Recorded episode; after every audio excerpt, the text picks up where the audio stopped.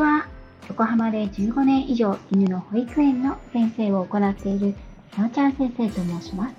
こちらの番組では、たくさんのワンちゃんや飼い主さんと関わってきた私が、日本の犬と飼い主さんの QOL を上げるをテーマに、犬のあれこれについて、私個人の見解からお話ししています。時には子育てネタや留学時代や旅行の思い出などのお話もお届けいたします。今日はマヤ歴とキノセラピーでみんなを元気にの大人気配信者、セノーテさんのご質問にお答えしたいと思います。ご質問というか、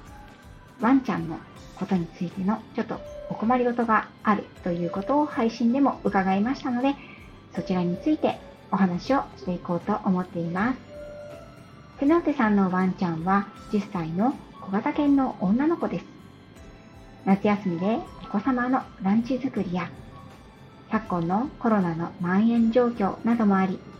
通常時よりも在宅時間が増えた結果、夜の就寝時間にワンちゃんが自分のハウスに入ることを拒むようになってしまった。そして一緒に寝てほしいと吠えるようになってしまったということでした。この3日間の間、いろいろな実験をされて、果たしてどうしたら少しでも静かにハウスで寝てくれるようになるかといろいろ検証をされていらっしゃるようです。詳しくは、その手さんが配信をされていらっしゃるので、ぜひ伺ってみてくださいね。さて、実はこうしたお悩みは少なくはありません。年末年始、夏休み、ゴールデンウィークなど、大型の連休の後、人が家にいる時間が長くなるので、共に暮らすペットさんたちのルーティンは崩れがちです。そして、一緒にいるということが常になってしまうと、一緒にいられないということへのストレスを抱えるようになってしまうんですね。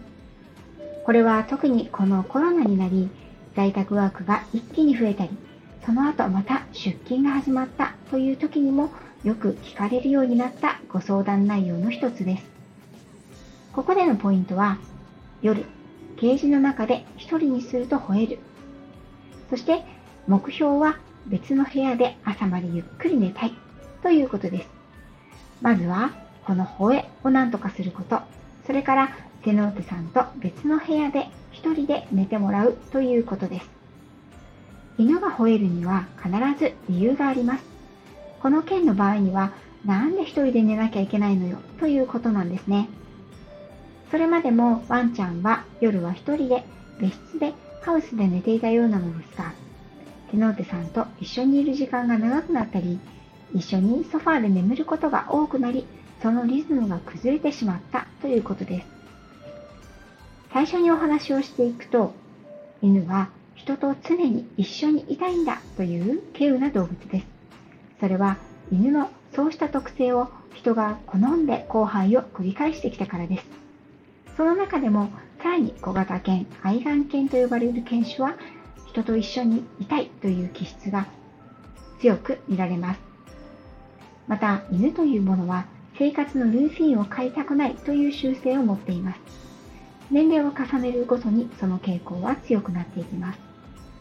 ルーティンが崩れるということが犬に対してデメリットに働く場合とメリットに働く場合があります。今回はワンちゃん自身にとっては家族が常にいて夜も一緒に眠ることができるというメリットを存分に味わったんですね。その蜜月が続くかと思われた矢先、いきなりのハウスにポーチプレイ。これは彼女からしては納得がいきませんね。何なの？あんなに優しくしてくれたのに、私を一人で放っておくのね。いいわよ。寝かしてやんないんだから。とでも言いたい心境でしょうか。それはさておき、犬にとってのメリットのある生活ルーティンの崩れ方をした場合、元の生活ルーティンに戻そうという圧力は犬にはストレスを感じてしまいます。人間は全ての理由が分かっているからこそ、いやいやながらも元の生活に戻ることができます。8月31日を迎えて、ああ、明日から学校行かなきゃなというのも理由が分かっているからこそですよね。ですが、犬はそうもいきません。なぜなら、良きにしても悪しきにしても、ルーティンの変化は人間の都合で行われるものだからです。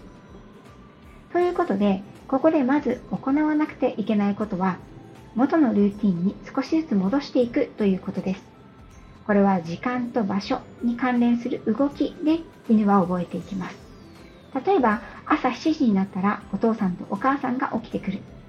7時30分には娘さんが起きてきて、8時半にはお母さん以外はみんな家を出ていく。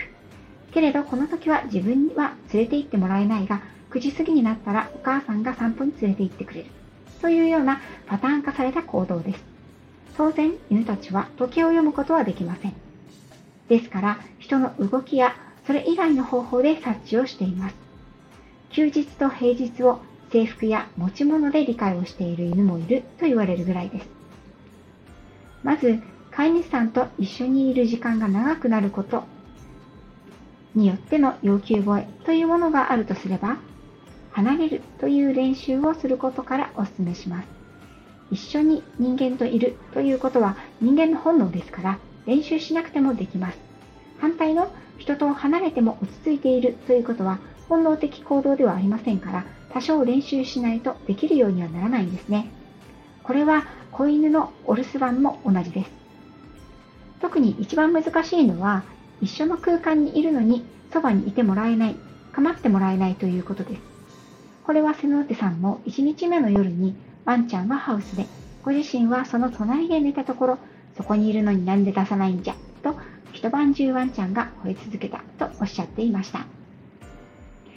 これは実は犬によっても差が出ますが、落ち着く場合と落ち着かない場合とに極端に分かれます。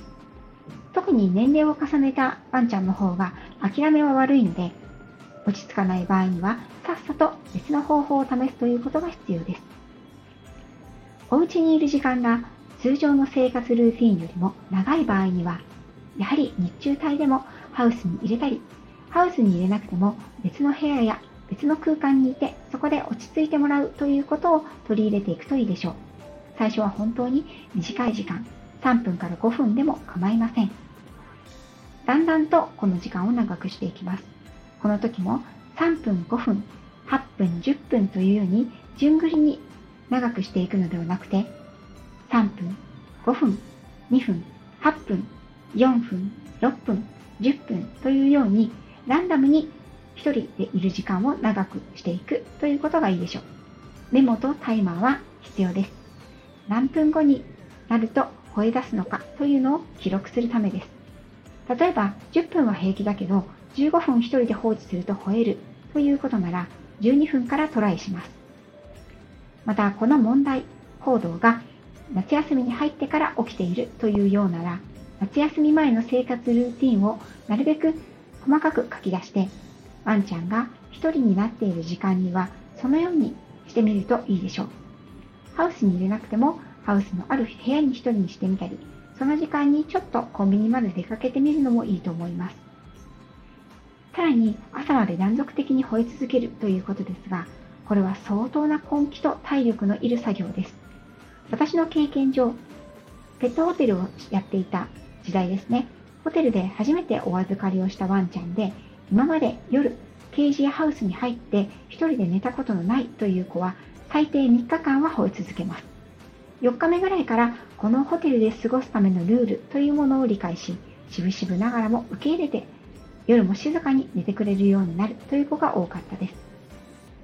そんな子たちに共通していることは体力温存型であるということです。特に夏の暑さの厳しいこの時期は、昼間は犬も飼い主もぐったりとエアコンの効いた快適な部屋の中で寝ていることが多くないでしょうか。本能的に暑いという時には体力を使わないように体力を温存するために寝ていることが多いです。さらに年齢を重ねていくと犬は大体そうですね5歳以降になると起きているというよりも寝ている時間がだんだんと増えていくような印象ですお散歩も早朝や夜に30分程度あとは寝ているというような生活パターンですとやはり夜中に吠え続けてもへこたれない体力が温存されてしまうんですね少なくとも夕方以降はなるべく寝かせないこと寝かせる時にはハウスに移動することまあ、そうすると多分起きるでしょうけどね。エアコンの効いたソファやお気に入りの場所やベッドの上で快適に寝ている時間が長いほど自分のケージやハウスに入ることは嫌になってしまうという子は少なくありません。案外、18時頃夕飯を食べたら早々にソファーやベッドでひっくり返って好きなように寝ている子が多いものです。ホテル預かり中夜泣きが激しいという子は特に昼間の睡眠時間を長くさせない心身ともに疲れさせるということを行っていました。さらに注意しなくてはならないことがあります。それはハウスの中の環境を一番家の中で一番ですね、居心地がよく整えてあげるということです。快適な室温、ふかふかのソファ、大好きな人のぬくもり。それらとは無縁の自分のハウスの中だったら、犬はそこに居続けたいと思いません。犬はとても素直な生き物ですから、好き嫌い、メリットとデメリットが非常にはっきりしています。なので、温度、湿度、香り、音、食感から整えてあげましょう。例えば、室温は人の体感より少し低め。一番好きなベッドを置いて、飼い主さんの香りのする衣類などを置いてあげるといいと思います。犬を落ち着かせるという音楽やハーブ、アロマなどを置いてあげるのもいいと思いますよ。ただし、ハーブやアロマは好き嫌い、適正不適正がありますので、注意して使うようにしてください。さらに、入眠儀式は大事です。これは子供も一緒ですが、読み聞かせをするとか、子供ではですね、間接照明にするとか、マッサージをするとかで、これから寝るよということのスイッチを心身ともに入れていくものになります。これはできるだけ決まったルーティンで行ってみるといいですよ。いかがでしたでしょうか？もし瀬野手さんと同じように、この夏休みの間に生活ルーティンが崩れたことで、ワンちゃんの要求声や分離不安が悪化してしまったという方はぜひ、生活の元の生活のルーティンを見直す。昼間に体力温存しすぎてないかを見直す。ハウスの中やハウスを置く環境の見直す。ということをチェックされてみてください。さらに何を細かくどう具体的にどんなトレーニングや手段を